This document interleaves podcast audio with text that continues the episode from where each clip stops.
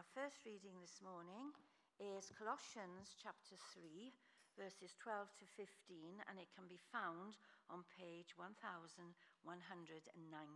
Page 1119. Colossians chapter 3, verses 12 to 15.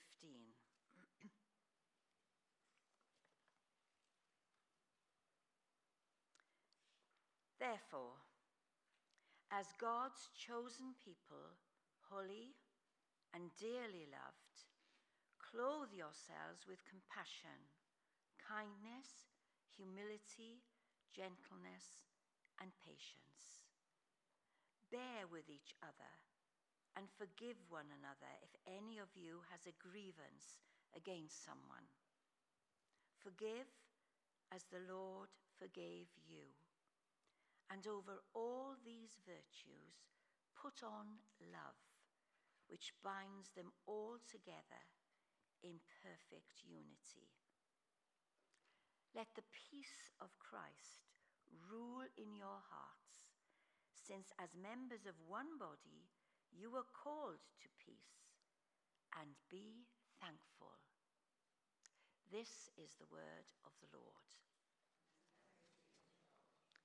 Now, if you are able, would you please stand for the gospel reading, which is John chapter 14, verses 8 to 21 and 25 to 27, and it's found on page 1022.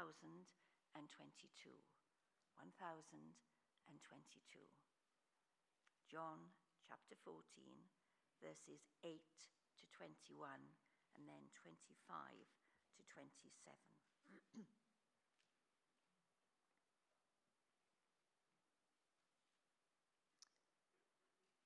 Philip said, Lord, show us the Father, and that will be enough for us. Jesus answered, Don't you know me, Philip, even after I have been among you such a long time? Anyone who has seen me has seen the Father. How can you say, Show us the Father? Don't you believe that I am in the Father and that the Father is in me? The words I say to you, I do not speak on my own authority. Rather, it is the Father living in me who is doing his work. Believe me when I say that I am in the Father and the Father is in me or at least believe on the evidence of the works themselves. Very truly, I tell you, all who have faith in me will do the works I have been doing, and they will do even greater than these, because I am going to the Father.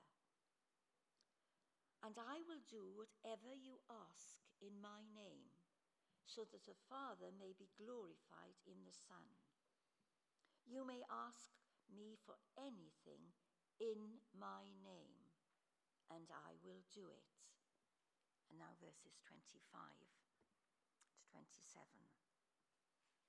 the promise of the Holy Spirit.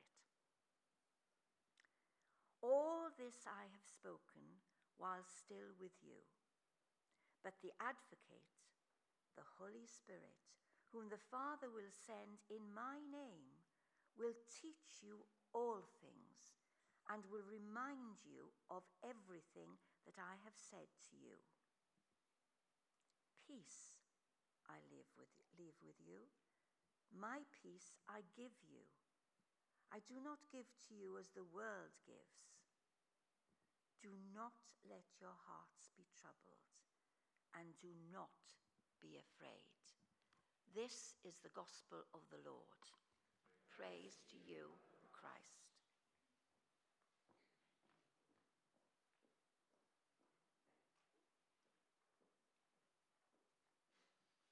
Do please sit down. Good morning. Shall we pray? Holy Spirit, come and be with us. Teach us more about you this morning. Presence yourself with us now. In Jesus' name, Amen. So here Jesus is trying once again to reassure his disciples and perhaps to give them some peace that actually it's going to be okay when he leaves. Can you imagine their horror and the fear at the thought of losing him? His presence must have been amazing. They'd been with him three years, watched him as he did wonderful things, miracles, like feeding thousands, healing lepers, raising the dead, giving sight to the blind. And they'd marveled at his wisdom. And now suddenly he's telling them, I'm going away. He's saying, I'm going, but I'm leaving my presence with you. I'm leaving the Holy Spirit to represent me or represent me. He's going to be the going, the go between, if you like, the one who communicates with us. And he always tells us what is on the Father's heart. One of the important things the Holy Spirit does is to bear witness that we are his he gives us that assurance that we belong to him. We are part of his family. The Holy Spirit will be instrumental in making Jesus real in their lives after he's gone, and he's instrumental in making Jesus real in our lives. And more importantly, we have that privilege of carrying his presence with us. Well, Jesus didn't just tell them this in order to make them feel a bit better and to comfort them, but because he knew he was going to leave them with a huge job to do. Jesus told them in Acts 1 the Holy Spirit would equip them for this task. Acts 1 says, You shall receive power or ability in order to witness. I think Jesus knew they'd need a helper and I think he knows we need one too. As a church, we, each one of us individually, has a massive responsibility to share his love and to be co workers with Christ. Our lives should be lived in partnership with him, and we should be earnestly seeking his plans, his presence, and his agenda. The Holy Spirit is therefore essential so we can walk in friendship and relationship with God, hear his voice, know his leading and guiding, and receive his teaching. In the Old Testament, God spoke to his people through prophets. Now we can have a personal relationship with him. Jesus wants that relationship to grow, and the Holy Spirit is the means of facilitating that. He wants to communicate with us intimately, as any loving father would do with his child. And he wants to teach us. He always points us to the Father and to Jesus. And he brings to mind the things we've learned or read, especially when we need them. You're suddenly talking to someone, and, and a verse or something comes to mind, or something you've heard. It's just such a blessing. So, how do we hear from God today? Well, we hear from Him in a variety of ways, and these are not just everyone, but I've got a few here. Certainly through Scripture. Um, a verse may speak to us, it may jump out at us, um, and we think, oh gosh, that's for me. Uh, we hear him through other people. Maybe we seek advice on something, maybe at a time when things are difficult, and they point us to the Lord. Sometimes even through a sermon, through tongues and interpretation, God's word spoken directly towards us, and in prophecy. Again, God's word directly to us, either as a church or to us personally. We hear him through that still small voice in our spirit, that little nudge in our conscience. and sometimes through pictures. God opens up his desire to us and shows us in a picture. Do you remember when Noah sent the dove out of the ark after the flood? The third time she didn't return because she'd found new life on which to rest. And the Holy Spirit is exactly the same. He needs us to be born again, regenerated, call it what you will. He needs new life in order to rest on us. Then Jesus goes on to say something that is quite difficult.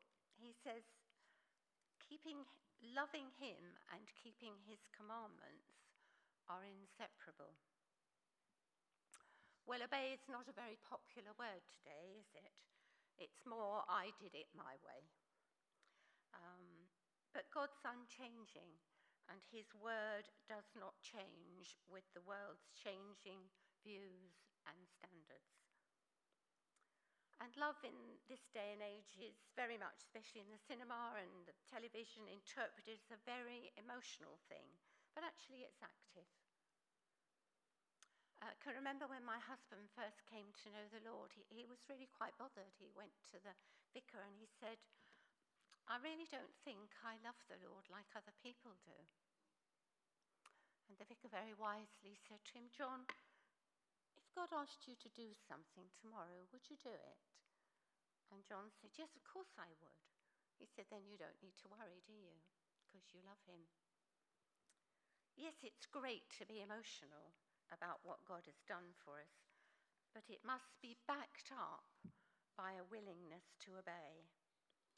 And sometimes those decisions can be quite costly. Our relationship with God should be motivated by love, the desire to be close to Him, hearing and obeying. And here again, the Holy Spirit is our helper. So, what are some of the things Jesus has told us to do?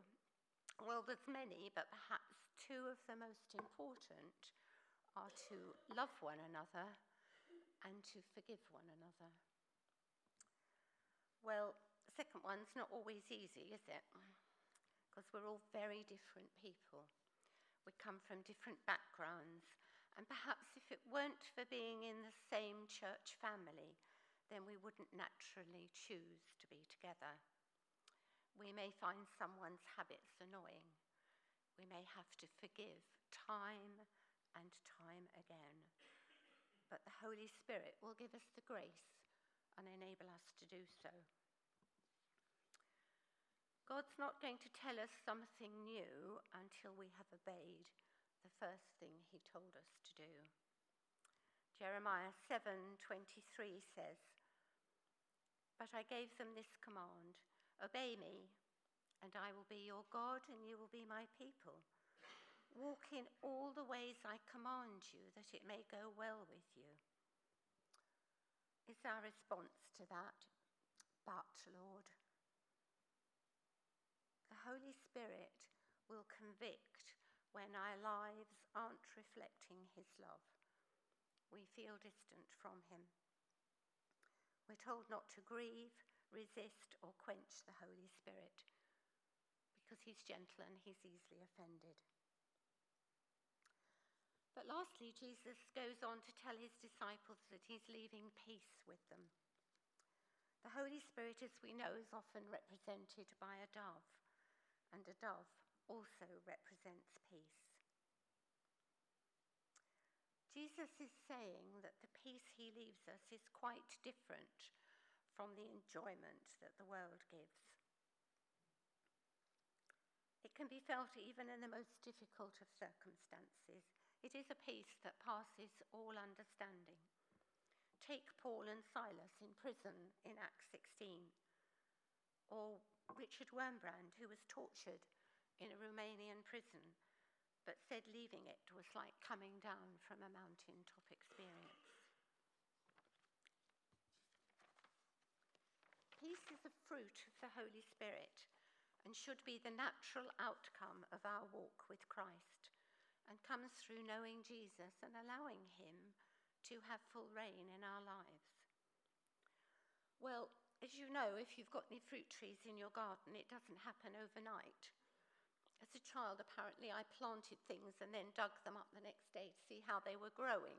Um, but that doesn't happen, does it? We get blossom and then we get like a little tiny apple and it grows and grows and grows. And so we need to learn to know how to cultivate and to protect. Um, and it's not going to happen overnight. And I'm still, I'm still working on it. Peace is our inheritance, but Satan wants to take away our peace. And one of the ways he uses is fear. In fact, I would say that's probably one of his biggest weapons because fear grips us, controls our lives and our actions, and consequently robs us of our peace. And that's when we need the Holy Spirit to remind us of God's word to us.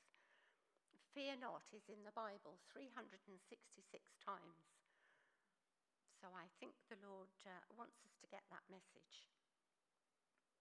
Our peace is also a good indicator of our walk with the Lord. Have you ever suddenly sort of got to the end of the day or halfway through it and felt, oh, I feel a bit unsettled, I've lost my peace? And have you ever asked yourself, when, when did I lose it? And quite frequently we can trace it back to something that has happened that's maybe unsettled us.